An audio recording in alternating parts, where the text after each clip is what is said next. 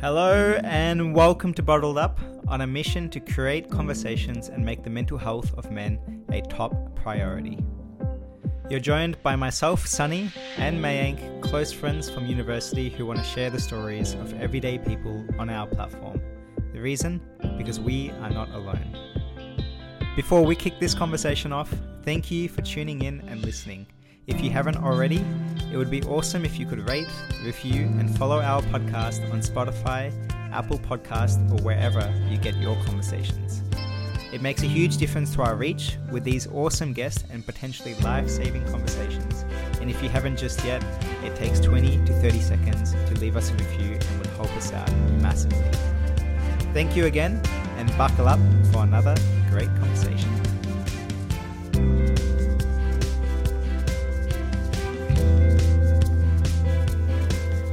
Done. And we're live. Are we live, Ronnie? We are live. We are live. We are live. No, okay. uh, for those listening, Ronnie and I, uh, probably half an hour in, we should have started recording a bit earlier on. Uh, there were some really good and juicy moments in there. Uh, um, so, mate, Ronnie, mate, how are you? How are Hey. you doing? I know uh, this this could have been in person, but I'm not too sure if you want to share with the audience why this might not be in person at the moment. hey, mate. Yeah, yeah, no, it's all good. So, uh, as fun as it would be to do this in a good, nice, fancy booth, one on one, it's not the best video when you get pos- uh, diagnosed positive for COVID. uh, at least you're recovering well, Yeah, which is which is a positive. Um, exactly. Yeah, yeah, yeah. I don't know if that was a play on words right there. Maybe just a little bit, just a little bit. uh, um, but no, jokes jokes aside, um, I am super pumped for this conversation. Um, you and I, you and I are close friends, um, which I think will make this one really interesting because um, Yep, it's yep. almost like having a chat with a mate. I mean, all all guests, it's it's very much a chat, but like you and I go back to I think 2016, uh, end of 2015, start of 2016 when we first met. Um, pretty funny story how we met. I'm going to save myself the embarrassment and not share that. But if anyone's listening and they want to know that story, just let me know. um, but yeah, how are you doing? Um, COVID aside, um, how are things in your life? Just wanted to take the time and just check in and yeah, just do a pulse check on how everything has been. Yeah, yeah. Well, I mean, mate, all, all things considered, I consider myself very blessed. And I mean, we'll, we'll talk about this more in our chat today. but I mean, compared to so many things that are happening in the world since 2020, I- I've lived a mm. very, very good life. I've been, while many people were suffering so much during 2020, I'd arguably say it was one of the best years of my life. I mean, mm. right now, given what's happening right now in the news, both domestically and abroad, I, I have no complaints. And, and the problems I have, COVID, maybe one or two small life admin things that frustrate me, i- it's nothing in the scheme of things. So overall, life is good. And again, can't complain. As we're speaking right now, I'm not sure when this will get released, but there's a lot of stuff happening in Europe. Um, COVID itself has um, ravaged the world, but hopefully we're seeing a bit of light on the other side. And um, yeah, there's there's a lot there's a lot happening. So there's um yeah, just wanted to take a moment and acknowledge all that, um, as well as you know what we're about to get into It's going to be quite a jam packed hour. I hope we can be talking for a couple of hours, but hopefully the next hour will be jam packed. Um, the yeah, I guess why I'm particularly keen about this conversation, and we'll dig into all the different layers that sit underneath it, um, is first of all you as a human being. Like I really admire your story and and your dedication, your discipline, which you know for the listeners that are listening, like really like Ronnie is one of the hardest working people I've I've known so far.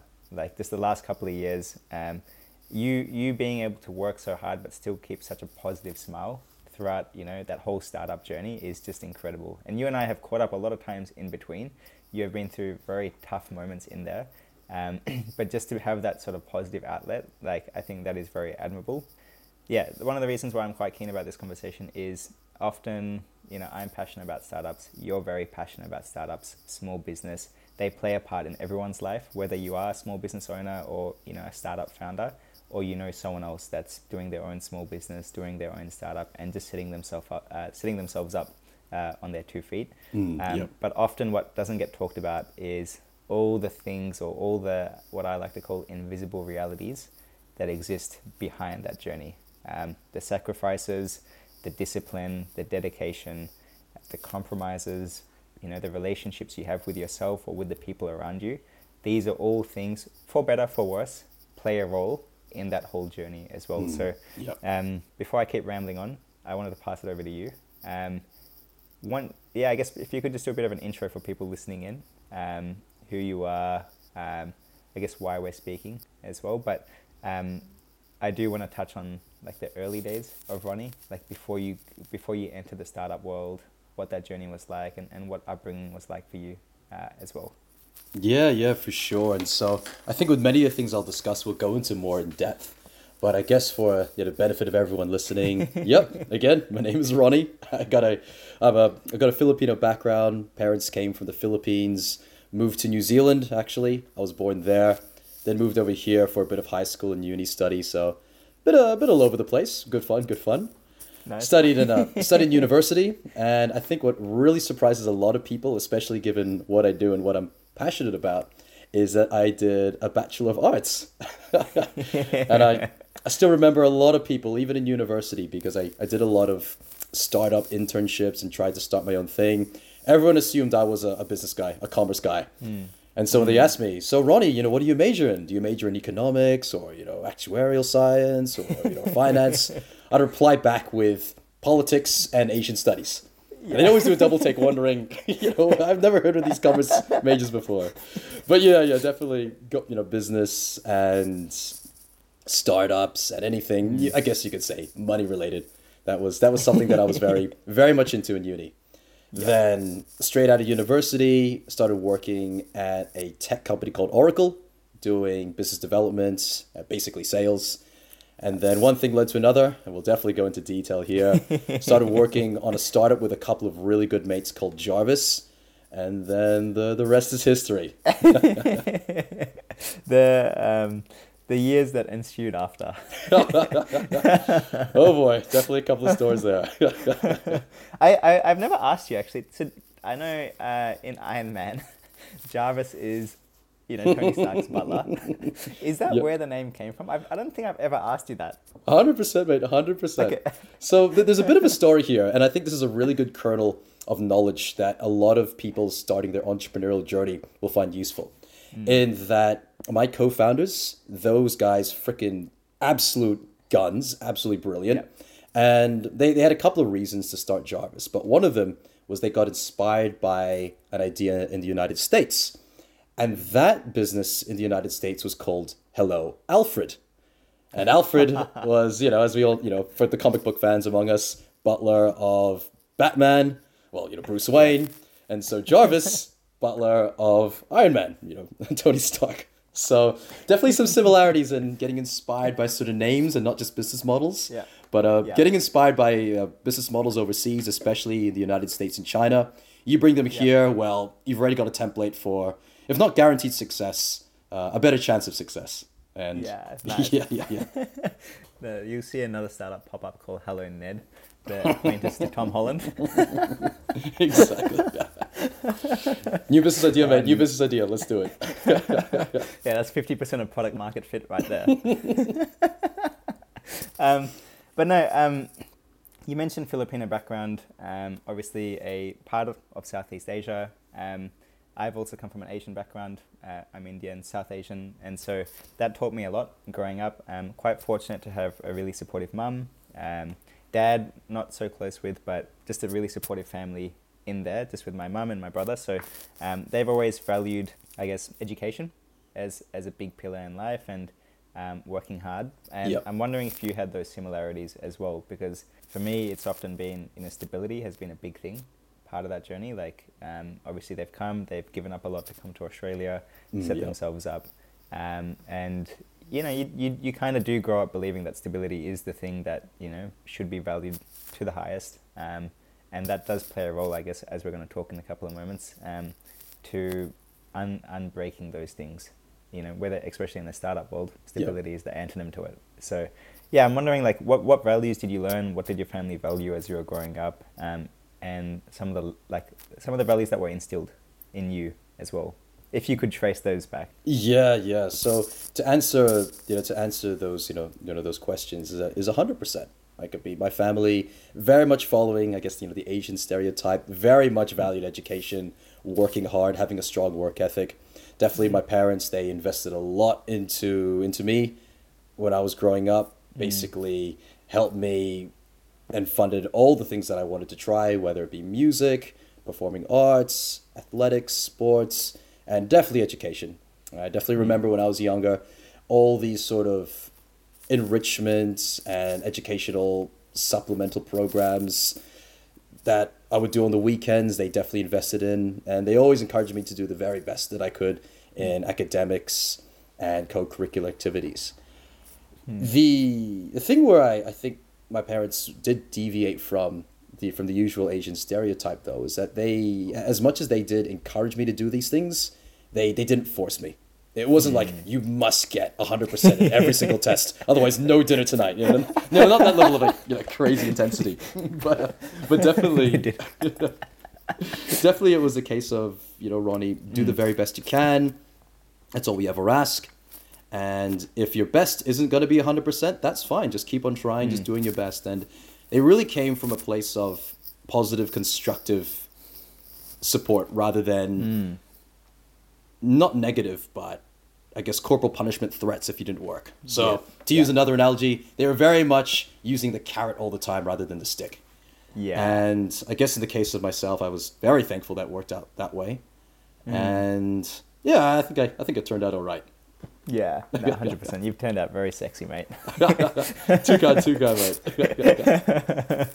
um, yeah. So how like I mean Oracle days. Um, you know you're you're kind of working your nine to five. Um, that's actually when I met you as Yep, well. yep. Um, just off the road on St Kilda Road, I think it was. um, Yes, St. Kilda.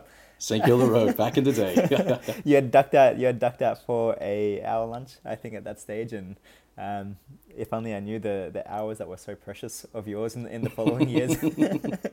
um, but yeah, what what was that like? Um, did you have that itch to start exploring things? Because obviously, I do want to talk about Jarvis and and what led on to that, but. Um, Oracle days, did you find that yourself just not being satisfied with the work that you were doing, or that you felt that there was like this greater need to try and experiment and do something outside of that? oh, for sure, 100%. In fact, even before I got my job at Oracle, that was very much my objective. So, for a bit of background in my uni days going into Oracle, is that there were a whole bunch of different business ideas and projects. I would call them startups because definitely I didn't have the discipline or energy hmm. just yet to be able to build them into something bigger, but definitely tried to do businesses, tried to make income, tried to work on things on the side in uni. And one of the things I really realized, especially my final year of uni, is that number one, did not have the experience.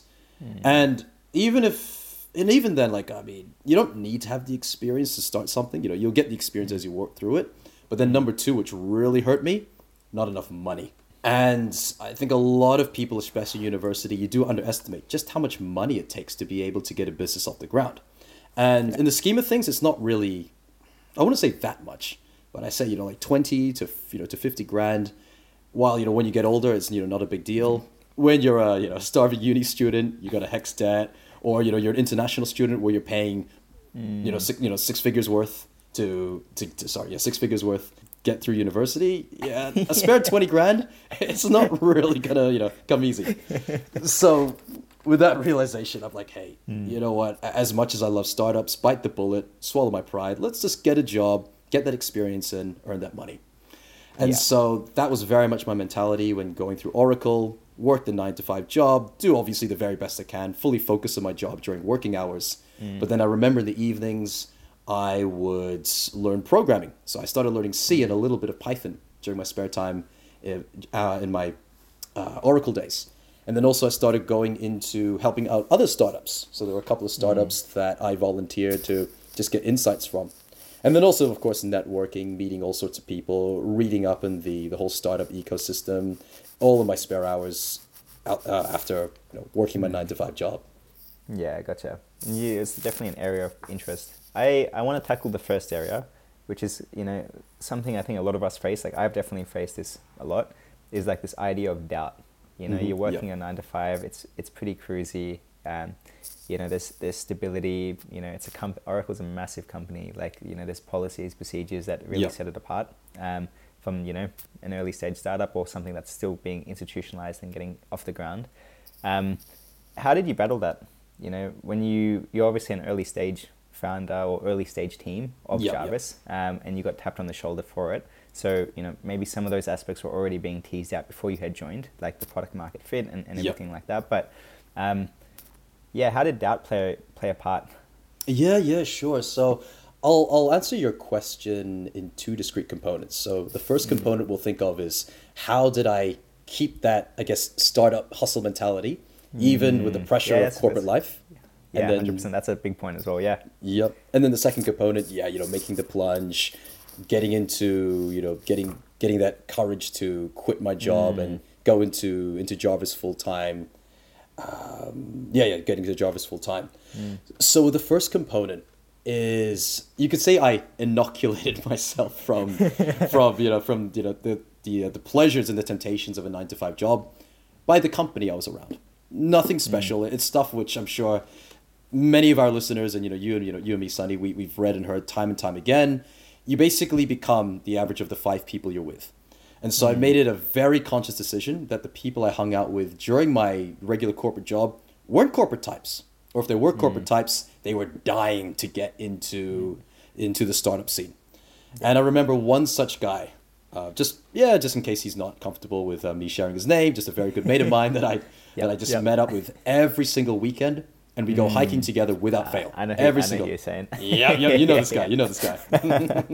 but definitely, we we you know we caught up every single weekend. We held ourselves accountable. We had these accountability sessions, saying, "Hey, you know, what are we working on? What do we want to achieve? How are we going to get there?"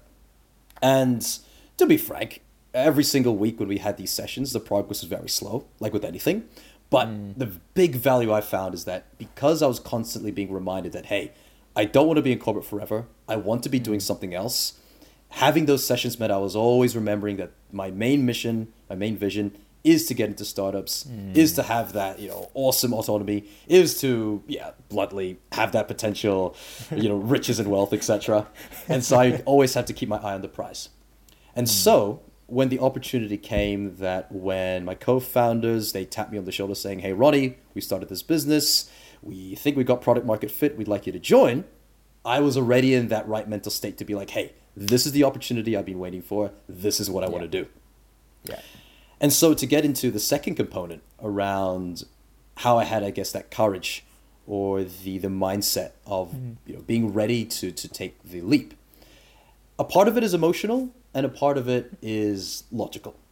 So the emotional component was already being shored up by this whole, you know, what I mentioned in the first component around just always being uh, wanting to get into yeah. startups, always you know, always consciously thinking I need to get into this space. But then also as well is of all things, it was a, I think it was a not a story, an Instagram story, but a a YouTube video posted by Gary Vee. And he was talking about how in your early 20s, when you're 21, 22, 23, this is the perfect time to do Does some 20, risky. 24 count?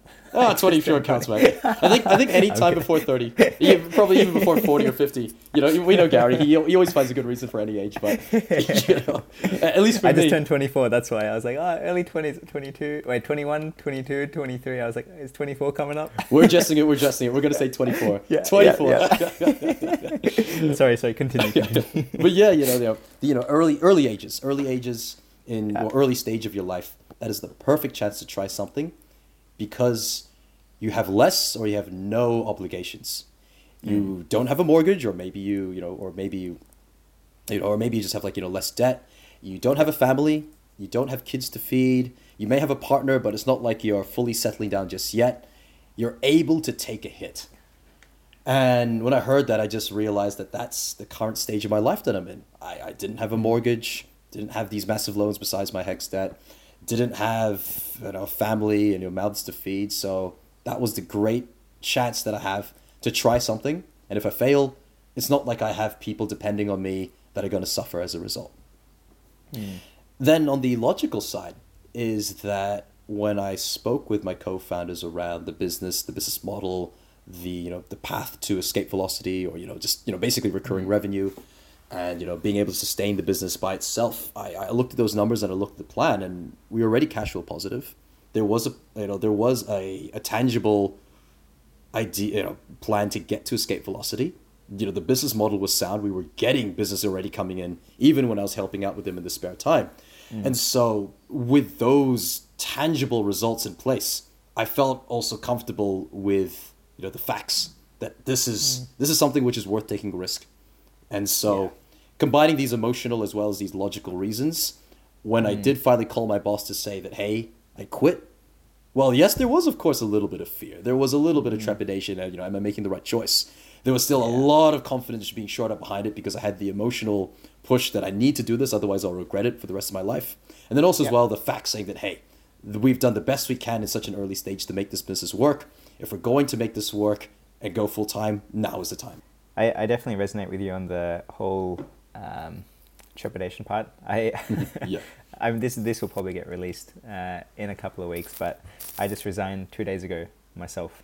You were probably much earlier on in that journey, um, and like obviously it's a small team, probably less than five people. So I'm probably mm-hmm. going into you know something that's a bit more established, and so I probably don't feel the exact fear or like level of thought that you had put into it because you know you see the news articles etc. And Jarvis probably wasn't at that stage when you had just joined in. Obviously, there's such great success that's followed afterwards. Yep. But at that early stage, when like a lot of things were still being figured out, how how you touched on money just a moment ago, and you're like, despite all the emotional and logical components that were there, um, you're obviously going into something where you're taking a quite a big pay cut. Mm-hmm. And yeah. I know this goes into its whole different story as well, um, but there's still like there's still a little bit of anxiousness that still comes. Like, you know, you're thrown into the complete deep end. You're probably not making as much money as you were yep. previously. Um, how did you find that, like the change in lifestyle? Yeah, yeah. So it wasn't as bad as I feared it would be. Mm. And it's for a variety of reasons. The first one, and this is why it is so important to have income, is that I had a lot of savings. So mm. I had runway personal runway for my own personal expenses that I could keep on working on the business without a salary for about two to two and a half years, depending on you know my, my burn rate for you know how much mm. I spent on mm. food, you know petrol, rent, etc. So that gave me a lot of assurance that hey, I've got enough funds to survive if we have no money coming in, mm. and you know we already had money coming in, so that gave me a lot of confidence that yeah, you know we, we will be able to pay ourselves a salary eventually, which we did. Mm. The other one, which I do consider myself very lucky, and I realize not everyone is in this position. But I did have parents that were like, "Hey, you know, what you're doing is very risky, but we'll support you. If mm. things go wrong, you can always go back to us, and we'll be able to help you out until you can get back on your feet." And having that safety net is a big, big stress release, a big stress relief. Knowing that if everything goes wrong, even if somehow you lost all your money, the business just tanks, everything's screwed up, you still have someone that can help you out. Hmm. And then the last component, which is, I guess, less positive, is that I, I did have stress. There were periods, though, that even with those two previous, I guess, reassurances that, you know, I was going to struggle. You know, I wouldn't be able to go out as much. I wouldn't be able to spend as much money on things that I would like to have had. I didn't go on holidays for many years during my time in mm. the early stages of Jarvis. And I won't lie, like those periods were tougher. And I did have periods where I thought, uh, you know, am I making the right choice? And I'm sure Sunny will go into more in depth around some of those mm. struggles later on yeah, in our chat. 100%. But I do think this is where it is very, very important that you keep on thinking about the, you know, the goal you have and the acceptance that, hey, things are going to suck. And so you just mm-hmm. keep on going, you embrace the suck, you embrace how bad it's going to be, and then when you get down to it and just get the work done, you realize that hey, as long as you just chip away one mm. step at a time, it may be bad, but it's it's not as bad mm. as you know as you think it is. Mm. So it's very very much taking that one step at a time approach, as opposed to like, you know, you know, focusing too incessantly on like the end goal, because the end goal is just the accumulation of those small steps in the meantime, anyways. I wanted to ask you, and, and I might just ask you now. Um, when was the first? Like, when was the biggest shock? When when did that come? You know, you're you're in Jarvis. You're you're in the weeds. when did you like? You know, you're working. Like, I'd I'd love to hear this. Like, what what the weeks look like for you, and and how that accumulated. And you know, in in the startup world, you hear so much about burnout. You hear mm, so much yeah. about this mentality of founders eat last. Um, you know, this idea of the hustle culture. You know, there's so much there that we can unpack. But yeah, yeah. When when like is there a moment, like a distinct moment that stood out where it's just like, ah, oh, shit, like, yeah, this is tough. Like, yeah, where you kind of just took a step back and, and reflected. Maybe it was a situation that took place. Um, but yeah, was there a moment like that where you just were like, shit, what have I done? I wouldn't say very early on. Well, maybe it's all relative, but I didn't find yeah. this too early on. I thought, I think it was about six to eight months after quitting Oracle and then really getting into Jarvis full time and I remember it was very, very late in the evening. I was just smashing out some of the, you know, some of the work that we were doing to expand the business. And then to my credit, my co-founders, one of them taps me on the shoulder and be like, Ronnie, you know, let's just have a quick breather. Let's, let's have a quick chat. And he was telling me, Ronnie, like, you are working so, so bloody hard. And, mm. you know, you know, love the time and commitment you're putting into this. But, um, uh, you know, are you sure you don't need some rest? Are you sure you don't need a break? because the last thing we want to have from you is you have burnout. And I didn't want to admit it to myself, but the answer was yes. I, I was feeling a bit stressed. Well, not a bit stressed, really stressed. I was feeling the burnout. I wasn't admitting it to myself because I really, really wanted this company to, uh, to succeed. And so credit again to my co-founders, you know, for their empathy and leadership because they were also working hard, but they also realized that hey, you know, you need to get time off, you need to have a break and so it was around that time where I began to, very slowly, very reluctantly, but have, you know, making the realization that hey, I do need time for myself. I do need time to have a breather. Otherwise, I'm gonna get sick. I'm gonna snap. I'm gonna burn out, and I'm gonna be less productive in the long run. Mm. And so I think from that moment, things did shift. Where up until that point, I was probably working, oh, at least hundred hours a week. I was definitely working six and a half days, for sure. Yeah yeah. And after that moment, that's when things began to become slightly less intense, where mm. I would take a, a, full day off. I mm. managed to make Sunday, convince myself that Sunday's a day where I can completely switch off, not worry about work, just focus on what I want to do, whether it be sleeping, socializing, playing video games, reading, whatever it is. Mm. Just give myself permission to be able to take that breather. Mm. And so, you... yeah, I mean, just to just to summarize it, I, I was lucky in the sense that yeah, I had you know I had good friends and I had my co-founders just tap me on the shoulder and say, Ronnie, mm. this is an intervention. Make sure you mm. you have time for yourself so you can still perform. uh, you touched on a good point there around giving permission. Mm. Um, is there was there a reason that you were denying it for yourself, or you know sometimes you know you're in a fortunate spot where you know your founders have tapped you on the shoulder and, and recognize that you are yeah. working pretty damn hard and i know i know you you work very hard ronnie and like it's it's something that's very admirable for you know a lot of people say that you know they, they're quite keen to get into the startup world and small business but i think sometimes they underestimate the hard work mm, that yep. Kind of is involved but did you yeah I, I just want to explore that idea of giving permission because sometimes when we get stuck into the weeds um, our scope narrows down. Yep. And we almost feel like our whole world is whatever we're doing at that point in time. Um, did you, yeah, how, how was your relationship with like, you know, I don't, I don't want to use the word self respect because, you know, I don't think it's completely all about self respect, but just giving yourself the permission, um, like, hey, I can take a step back. The business is not going to die. Mm. Um, and I'm not feeling guilty about the other two guys or other three people that are, that are still working quite late. Yeah, yeah, I just want to explore that, like, yeah, this idea of giving permission. Like, how has that played out for you? Yeah. So, I would say this is quote unquote a character flaw within myself. Mm. And I think a couple of people in the startup scene, maybe many, can relate to this as well. But uh, it reaches the point where it's not so much wanting well, let, let, let me let me let me like yeah let me put this another way actually so when you work on something that you're truly passionate about it almost becomes a point where it's a point of pride where Hmm. you put in a lot of effort, you put in a lot of hours, or you create this input. So, say for example, you almost have the reverse of FOMO, where instead of being you know being sad that you're not socializing and missing out, you know, socializing and missing out with lots of people, you're like, hell yeah, everyone else is slacking. I'm working really hard. Everyone's only working eight mm. hours a day. I'm bloody working you know 14 16 hours a day i'm going to Yeah. succeed because i'm working better than everybody else Yeah. you, you take pride Yeah. like your ego kicks in you think hey you know what i'm exhausted and tired but this is what it takes to become successful and i'm better than everyone else and i'm better than you know you know the average mediocre person a- as Mm. arrogant as it is that you know, i'm putting in the hard yards and putting the effort like Mm. it's addictive you like you want to live up to that reputation even if it's internal that you can bust your ass and you know your hard effort will mean you succeed and so to break out of that, I mean, personally for me, it, I, I couldn't have done it myself. There's no way I could have done it myself without probably having a mental episode or having uh, you know a you know a massive breakdown or you know or you know extended burnout.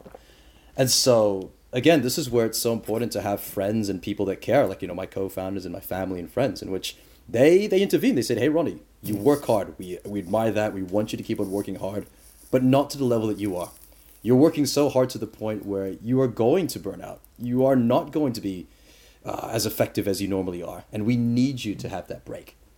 And so, for those neurotic, highly egotistical people like me that just want to keep on maintaining that, I guess, impression that you just will do everything it takes to keep on winning, to keep on working, have that support network of people around you who can tell you when to put the brakes.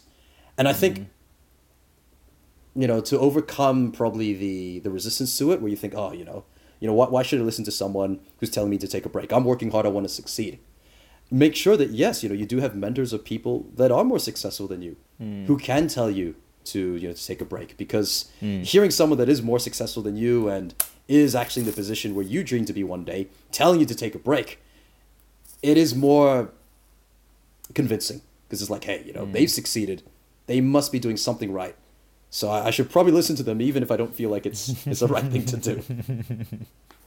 the yeah i i yeah that that it, it is it is a toxic mindset right Mm, like it is, it is. you think you, you think that you're like on this pedestal everyone's slacking off i'm the one that's going to be the greatest i'm going to i'm going to take the whole pie and you know like you know when people look at me in the 30s they can be like oh wow this guy's hustled there's almost that status piece that Yeah, takes yeah. place It as is, well like is. um did did you recognize that in yourself like as you were going through the weeds um or did you have someone call it out? Because for me you you definitely don't come across as someone that's ar- arrogant at all. But like have you ever been called out on it? Or have you ever um is it something that you're working on internally um as well? Like Yeah, so uh, no, I appreciate it, mate. Thanks for thanks for giving the kudos that I'm not an arrogant guy, and uh, I mean it, it's hard to tell what the truth is, especially when you know you're you're thinking about you know from you know your own internal perspective on on yourself. I, I guess though that that arrogance or I guess ego, that's just hmm. something which I have reflected on just in my own personal time when you know I'm alone in my thoughts. I'm thinking about who I am as a person. You know, what do I want to do? What is my outlook in life? And at least my self assessment is that at least hmm. internally there is a lot of there's a lot of ego within me. Definitely, I I mean that that's hmm. something which I, I feel within myself. yeah i i appreciate the honesty yeah, yeah. Well, I was just going to say that uh, it may not always be outwardly displayed. But, hmm. you know, you know, your thoughts and feelings and your internal monologue can at times be very, very different to what you present outside. And so, at least for me, in my personal opinion and my personal perspective, that I guess those darker traits around arrogance, narcissism, ego, there's a lot of it within me. And even if it's not always expressed in public, in private, that's that's what I see. All of us do have an ego to some to some extent. And i think ego Mm, is yes. sometimes it can be a good thing. Like it helps push us further. It helps give us like a future roadmap. Um, it gives us confidence to some extent right? And, and i think that is an important thing. Um, where it becomes i guess toxic or or bad uh, in in quotes is when it Yeah. starts impacting the people around you or Yeah. you know you're you're seen as someone who's just self-absorbed you know etc etc but um, taking a bit of a shift away away from that we talked about stress just a moment ago as well and and you know being stuck into the weeds how how did that play out for you physically or mentally as well? Because often when you're scraping the bottom of the barrel, Mm, you've got yep. very little in you. Yep. Um, it becomes very tough to see the light at the end of the tunnel sometimes. Um, Yeah, yeah. And yeah, just wondering if that played out for you physically or, or mentally in any way. Oh, for sure. There, there definitely were con- there were, and I would argue to say are consequences, physically and mm. emotionally, mentally, uh, for you know the work that I did. Mm. So physically, definitely from my end, I'd be sleep deprivation. That that was one. Yeah. You're running on six to seven hours of sleep every single night. It's it's not healthy. It's not sustainable. Mm. And I was lucky in the sense that I very rarely got sick as a result. But what I did see is other health complications. So Yeah. for myself, I mean, just to our listeners, is that I, I do have a case of uh, you know asthma and eczema, and what I noticed is that because of the lack of sleep and the high stress lifestyle I was living, I would have frequent eczema flare ups. So my skin would like explode into rashes. It get very very itchy. I had I had like all these. It was physically disgusting. It was just all these like red marks around my I, neck. I remember seeing that. Yeah, yeah. Around my neck, my chin, my arms. And that was just stress manifesting itself in my body. And it's something which, thankfully, it's nowhere near as bad anymore. But I still have some of the scars to this day, like literal physical scars because of, yeah, because of those flare ups. And then emotionally and physic, uh, emotionally and, and and mentally, you know, we've already touched you know touched on it earlier, but you know the the the risk of burnout, the you know, the risk of getting exhausted, but then also emotionally as well. And I guess related to relationships, is mm. that the cost I had is that it was very very hard for me to have relationships with people that didn't think on the same wavelength. Like I remember mm. there was one one relationship, you know, one friendship I, I currently have, and I'm glad we've repaired it now. But I remember two years into my time in Jarvis, I got yeah, my friend asked me out for a couple of drinks, and then we're having drinks and everything, and then I get an urgent message saying we need to sort out something. And so in the middle of the drinks, in the middle of the bar, I take out my laptop and I start typing away and getting work done. Mm. And I remember my friend's face at the time. He's just like, you know, Ronnie, what the hell? What are you doing? We're meant to be having drinks. We're meant to be catching up after so long. And I'm like, sorry, dude, I really have to get this done. I need to, I need to get this work done. And you know, I finished the work.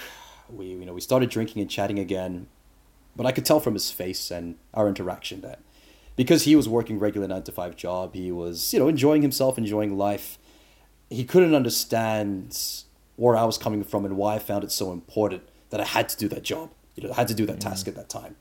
And then inversely, I was also callous enough and I didn't value his personal time that I mm. was interrupting what was meant to be like a sacred time where we're meant to be socializing, catching up, where I just rudely opened up my laptop and started working for like 15, 20 minutes where he's just, you know, just drinking there by himself. Mm-hmm. Yeah.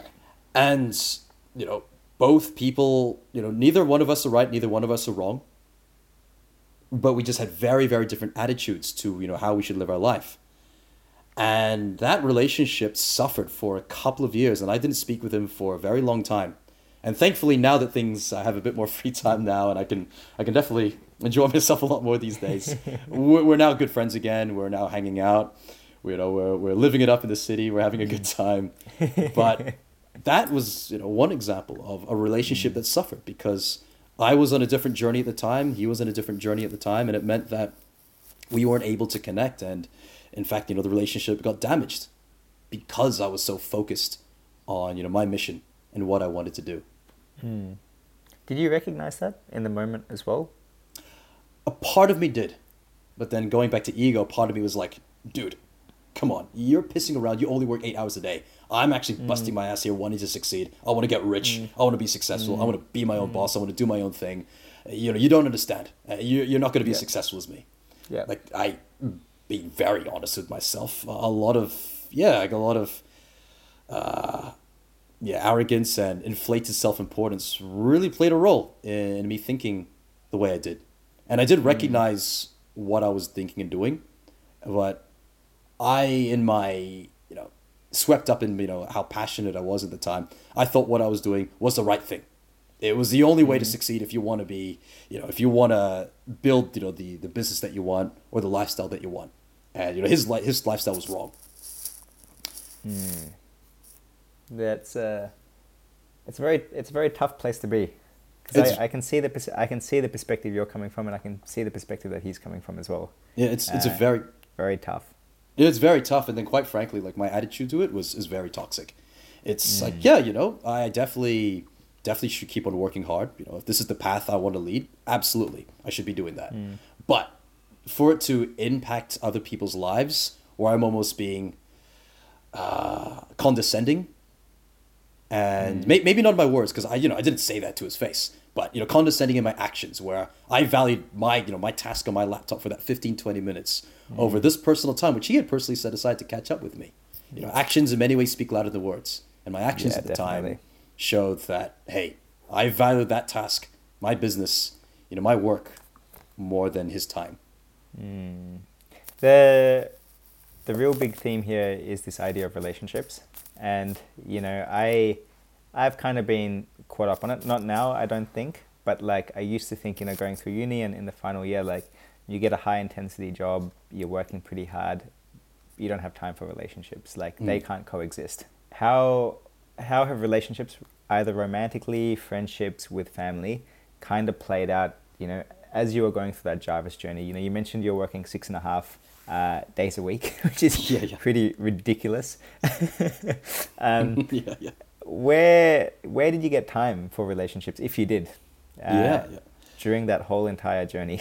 Yeah so that's where you know you, you just have to make the time. And a couple of years into my time in jarvis when i really did give myself permission to only work six days a week and you know have one Yeah. day off. That, that's when i that's when things had even like a, a semblance of a work-life balance. I mean it's still very lopsided but I, I did recognize that hey i need to be able to make time for friends and family and for and for dating and for relationships and so number one is that yes, you know, again, made sure I had that one day off where I gave myself permission to enjoy myself, hang out with friends, you know, go on dates, and then also as well during the week, I I began to work less, and still work relatively crazy hours. Still, we're still talking you know twelve to fourteen hour days. But mm. then what would happen is that you know, afterwards, I, I would make myself make the time for people.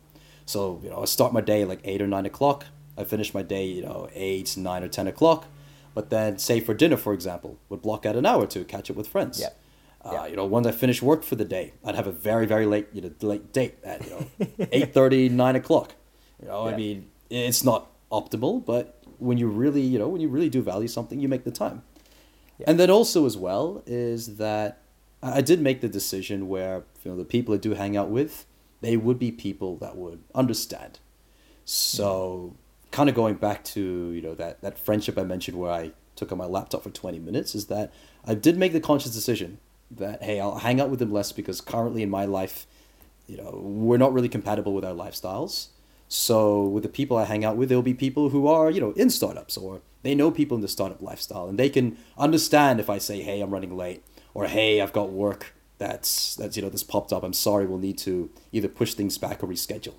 And so that way, when we do catch up, you know it, it's not not acrimonious. It's not you know they don't feel put off that I was running later. I had to reschedule. You know they understand because you know they had that same lifestyle too.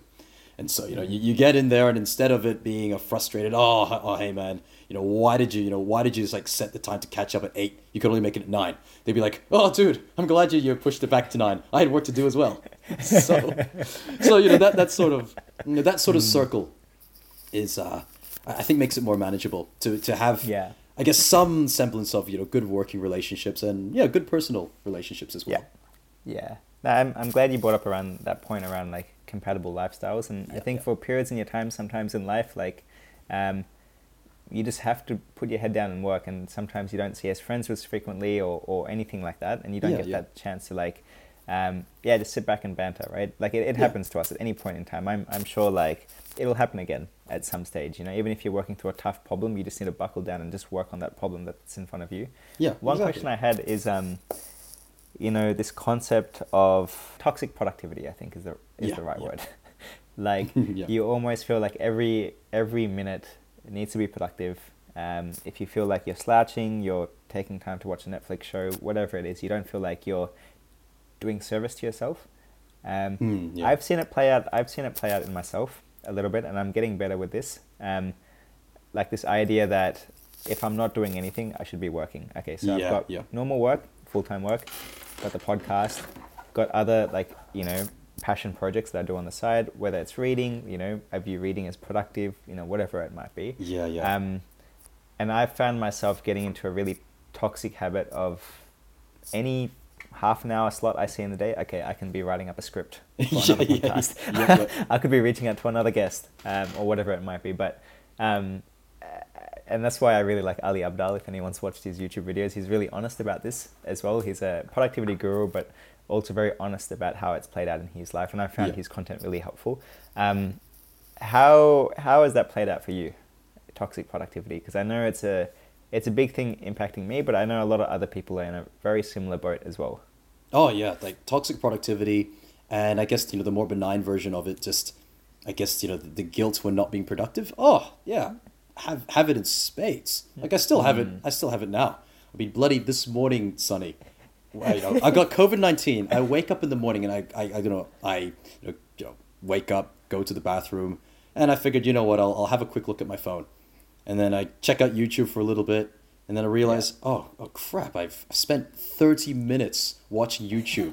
I should, you know, I, I should be, I should be working out. I know, I'm not, I know I'm sick, but I should be working out. I should be meditating.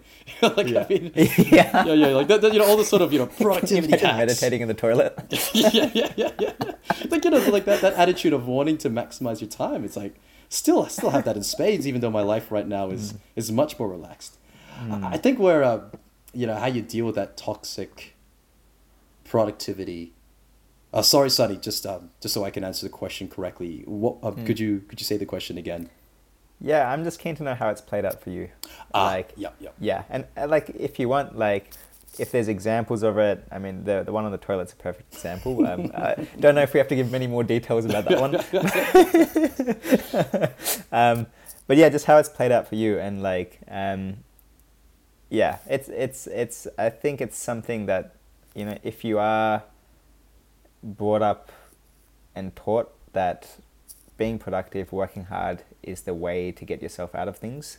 Yeah. Um, it very much folds into your identity. Yes. well, right. Like a simple simple example, like you know, if you grow up in a migrant family, you see them working hard, and they teach you that working hard. You know, there's no such thing as luck. You create your own luck. Yeah, Work yeah. hard gets you out of any situation. So that's also a toxic place to be in as well, right? Because sometimes you forget to see that all the other you have a social battery, right? You have an emotional battery. Mm, you've got to yeah. charge, and those things aren't always productive. Um, but yeah, keen to know how it's played out in your life, if there Ye- is any. Yeah, yeah, yeah. So, I mean, I've, I've learned there definitely is, but yeah. so, so yeah, like uh, you know, thirty minutes of YouTube in the bathroom. Okay, so that's that's the more, I guess, the more tongue in cheek, you know, the the manifestation of it.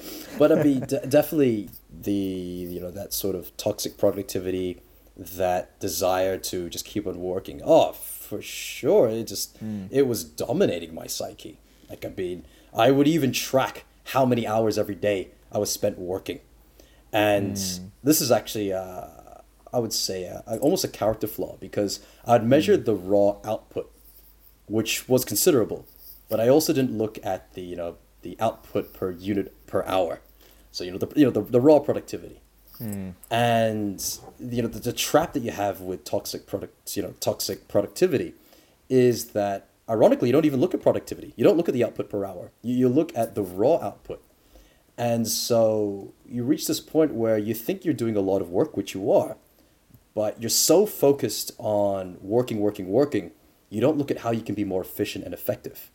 It's to use the whole, uh, I think it was Stephen Covey who mentions how, you know, you're, you're working so hard to cut down the tree, but then you're not looking at how you can sharpen the saw. I could be I could be attributing it incorrectly to Stephen Covey, but you know one of you know one of those productivity or thought leaders. They talk about how you work so hard and you're getting the work done, but you don't see how you can improve your tools your mindset so you can get even more done in the same amount of time. And so that's where having that obsession with working hard can work against you because you focus so much in getting all the low level tasks done. You don't think about how you can delegate to be more efficient.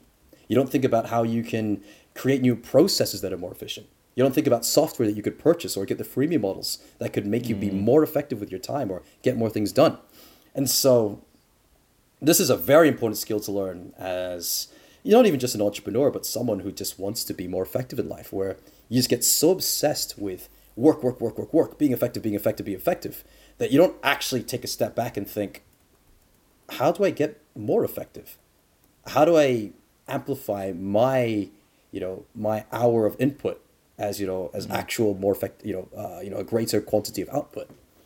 And so I think that you know, if we think from a lens not so much of mental health, but even just you know, if you're obsessed about being a you know being productive, you know, that's an aspect which you really need to think about, really, really need to focus on, and really be aware of. That's a very good point.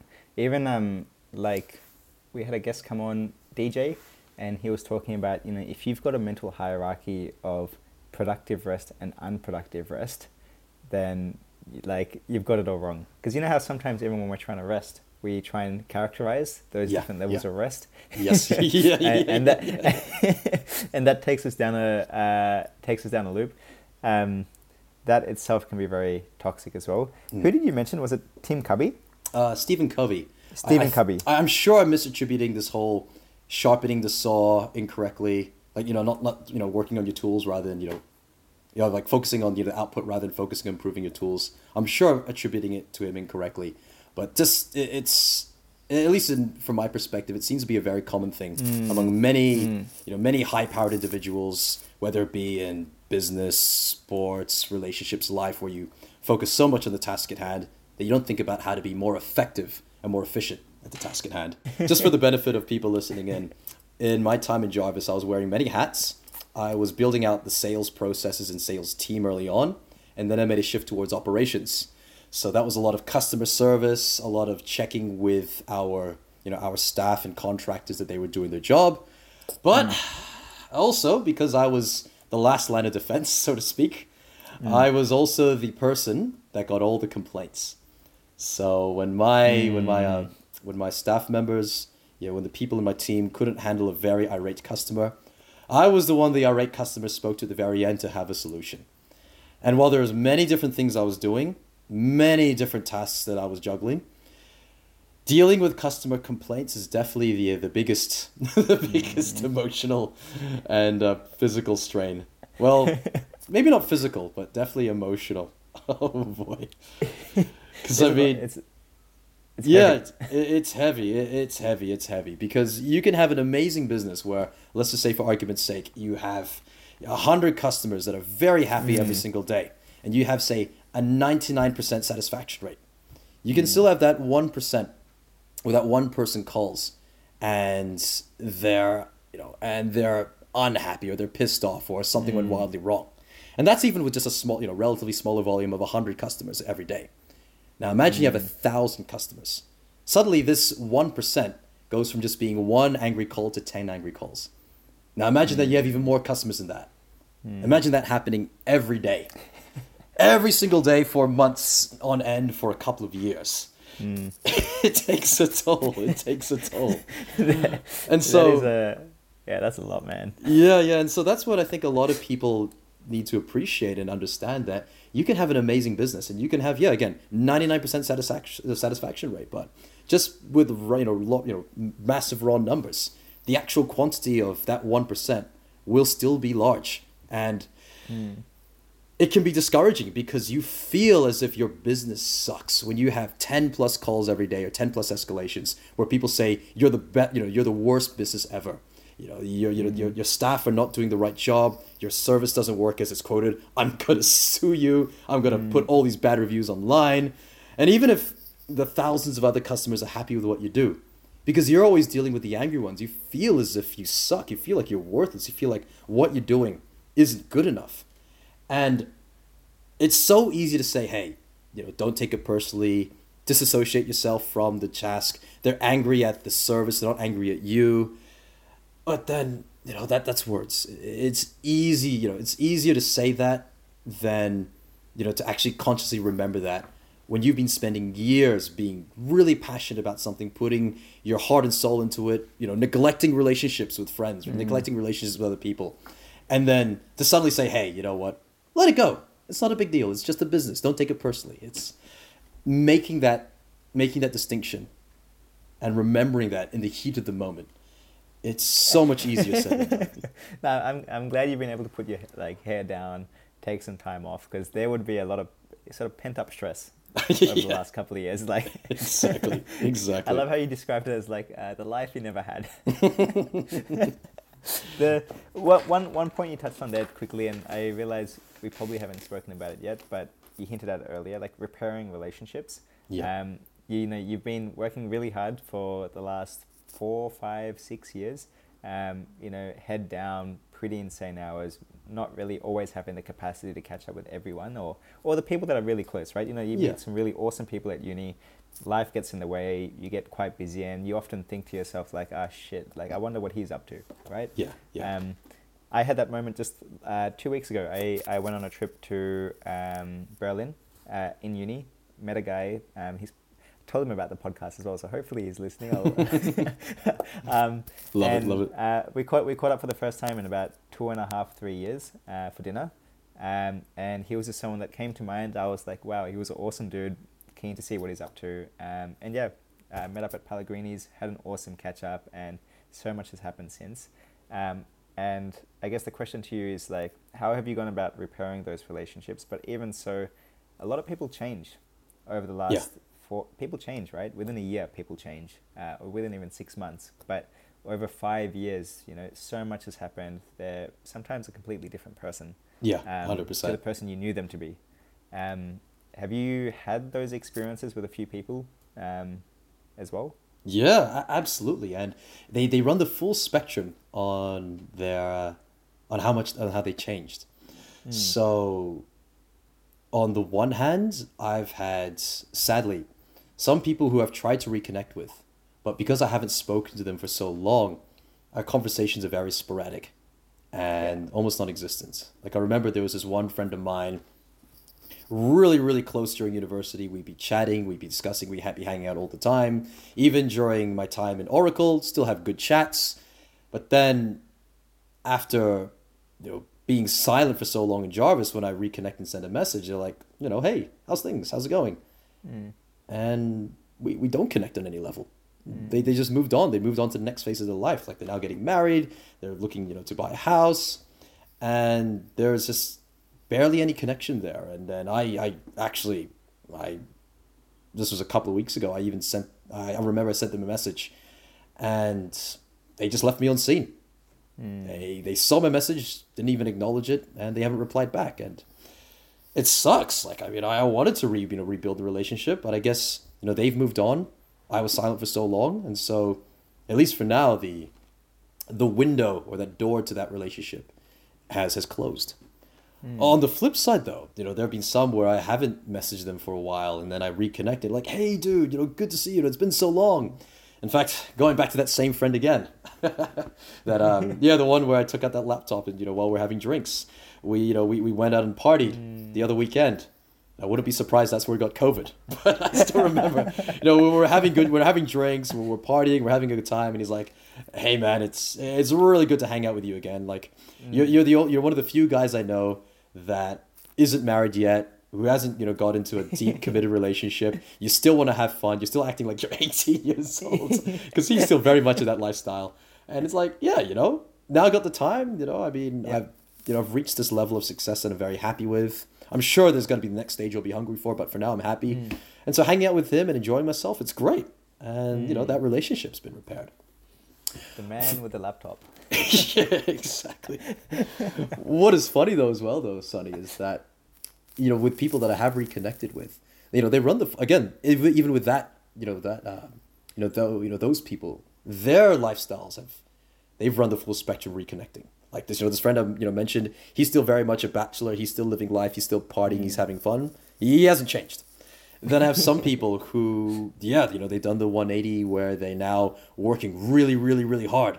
Like there was one one person which I remember, uh, I met her in one of my final years in uni, and she wasn't very ambitious. She was very chill. She's you know she wanted to take life easy.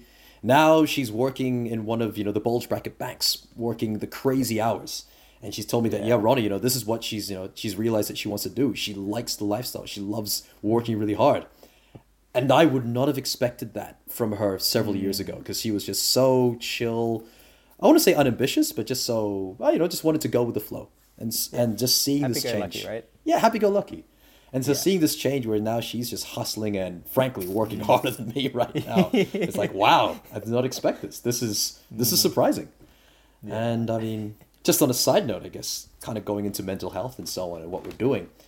You know, back in the day, probably a part of me would have thought, "Hell yeah, you're working your ass off. This is amazing. Good on you. You're gonna succeed." Mm. And there's still a part of me that thinks that way. I have no doubt that you know financially, mm. at least, you'll be very successful.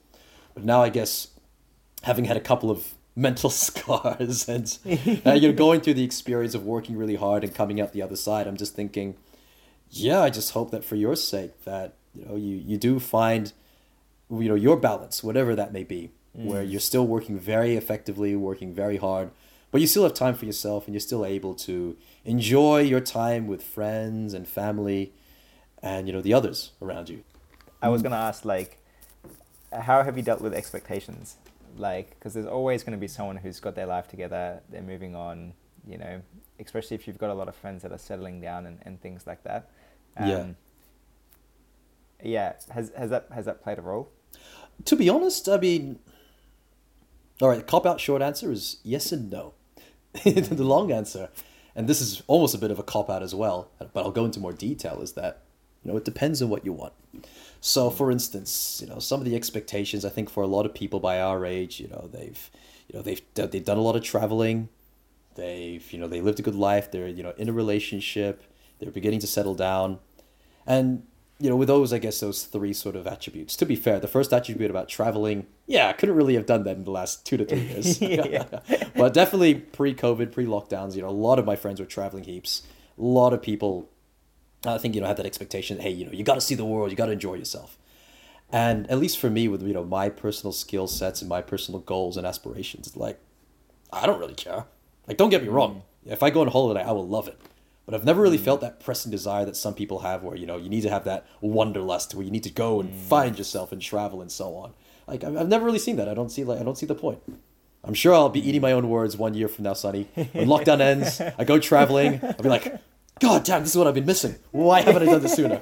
but, at least for now, like backpacking from hostel to hostel. but um, but yeah, at least you know my outlook in life has then been that's not what I've wanted. So the expectation mm. where you need to have you know the holiday, or mm. you know mm. have that deep relationship, or you know settle down. That's not been what I've been after, mm. and I, I think as a result, feeling like you've missed out on that expectation, at least for that sort of lifestyle, doesn't affect me. Mm. On the hmm. flip side, I, for example, have seen, as you know, some you know just videos on YouTube or you know talking to people. Funnily enough, yeah, people from overseas, and yeah, like I'm like right now one of the things on Discord. oh, all, all, all, the chats, all the clubhouse, Discord, or you know, just random chats behind masks. You know, uh, you know, in like the you know, while getting groceries, and that yeah, you know, some people, you know, when they have you know, like I remember speaking to someone who can speak six different languages. Freaking can Holy speak, shit. yeah, you know, like Mandarin is like Mandarin, Russian, French, Spanish, German, and Korean, I think. And oh, wow.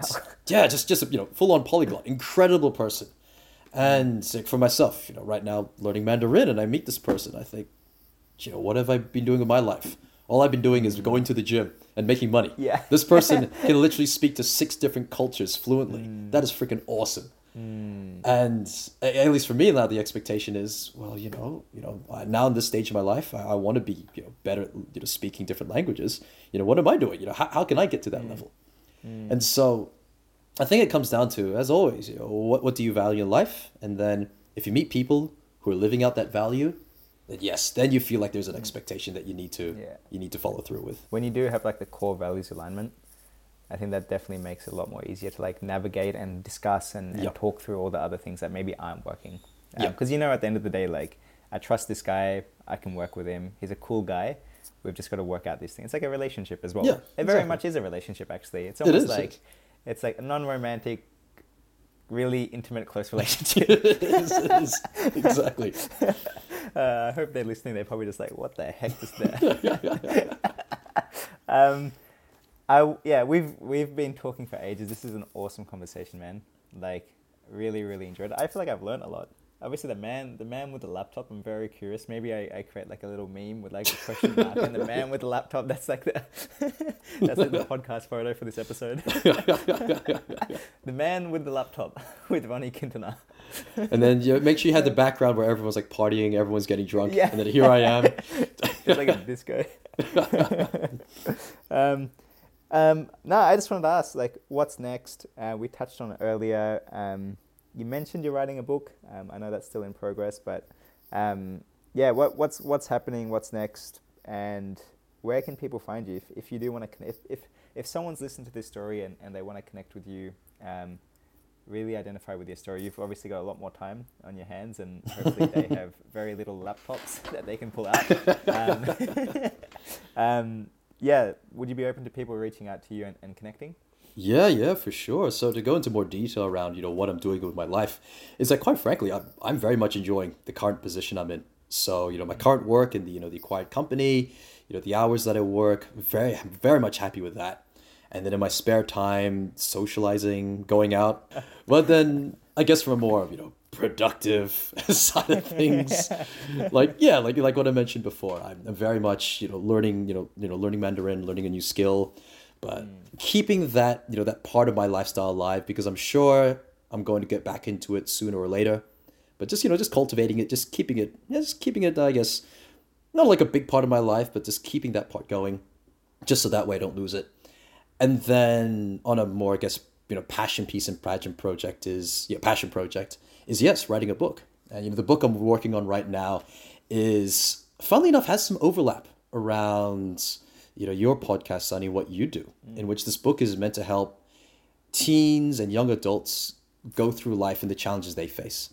Because especially during during lockdowns and coronavirus i saw this with family members and you know you know um, you know younger people and that the isolation meant that they were struggling with socializing struggling with enjoying themselves struggling with being able to find their purpose in life. And so the book i'm writing I hardly think it's it's original. I mean, it's so many permutations have been done before, but it's a book to help younger people, you know, navigate that. Hmm. So there's that as a productive side, but then also something which I'm doing is very much giving back, in which I very much love coaching and mentoring and teaching.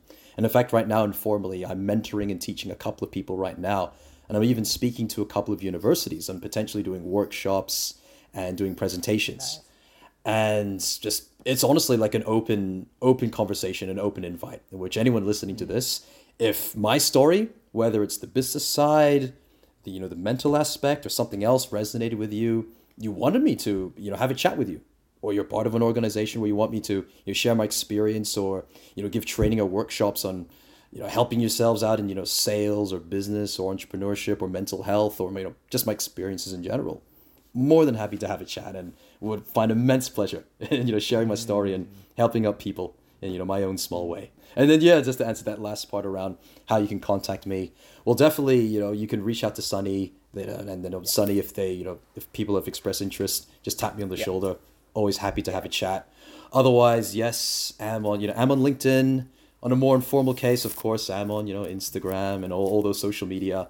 But definitely, I think the, the easiest way is that either on LinkedIn, just find me on Ronnie Quintana, or tap Sunny on the shoulder. Make sure they uh, you, you introduce them to me, mate.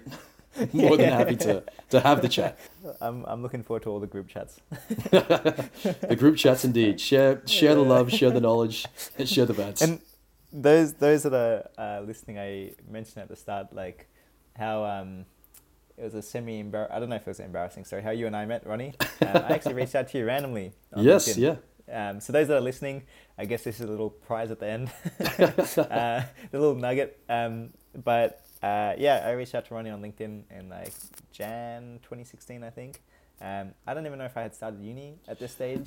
No, no. Reached out to you. Um, I don't even know what instigated it. I think you reached out and you were like, "Hey, we've got a lot of um, mutual connections. Do you know any of them?" And I think I replied, being back. I think I just did a similar thing to what I just did here. just reached out to them. If I remember Um, correctly, yeah. yeah, if I remember correctly, Sonny, at least in this instance, it, it was you. I was very impressed by this. It was you who was reaching out because correct me if I'm wrong, but I think you had this university course that you were doing in high school, and then you Yep. had a good relationship with one of the professors or one of the tutors, and then Yep. you're asking them about you know what are some you know cool people in you know who are in university who are working Yeah.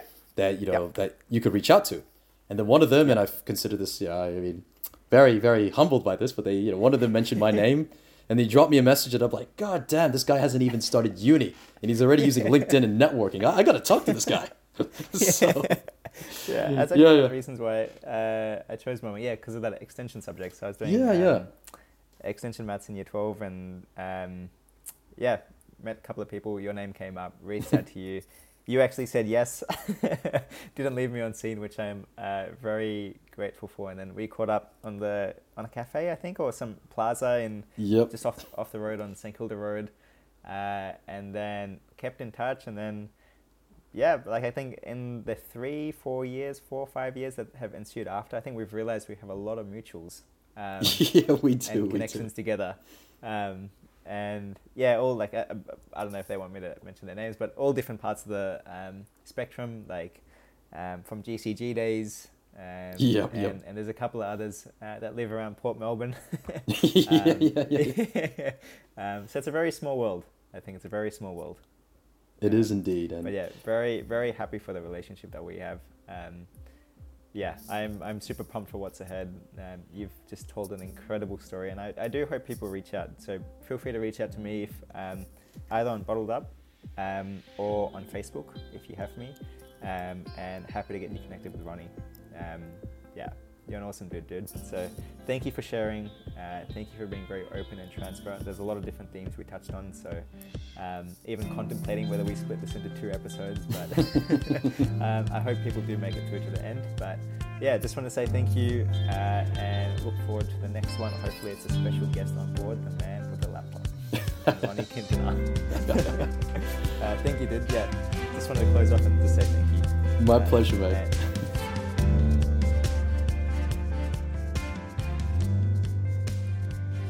And that's a wrap for this episode. If you're enjoying our conversations, please help us out with a quick rate and review on Spotify and Apple Podcasts. All the conversations are recorded in video, so check us out on Instagram and Facebook at our handle at Bottled Up Oz. Drop us a comment or a message if any of these conversations resonate with you, and most importantly, please share this podcast with anyone who might need it. So, as always, this is Bottled Up. Thanks for being part of our family, and see you next time.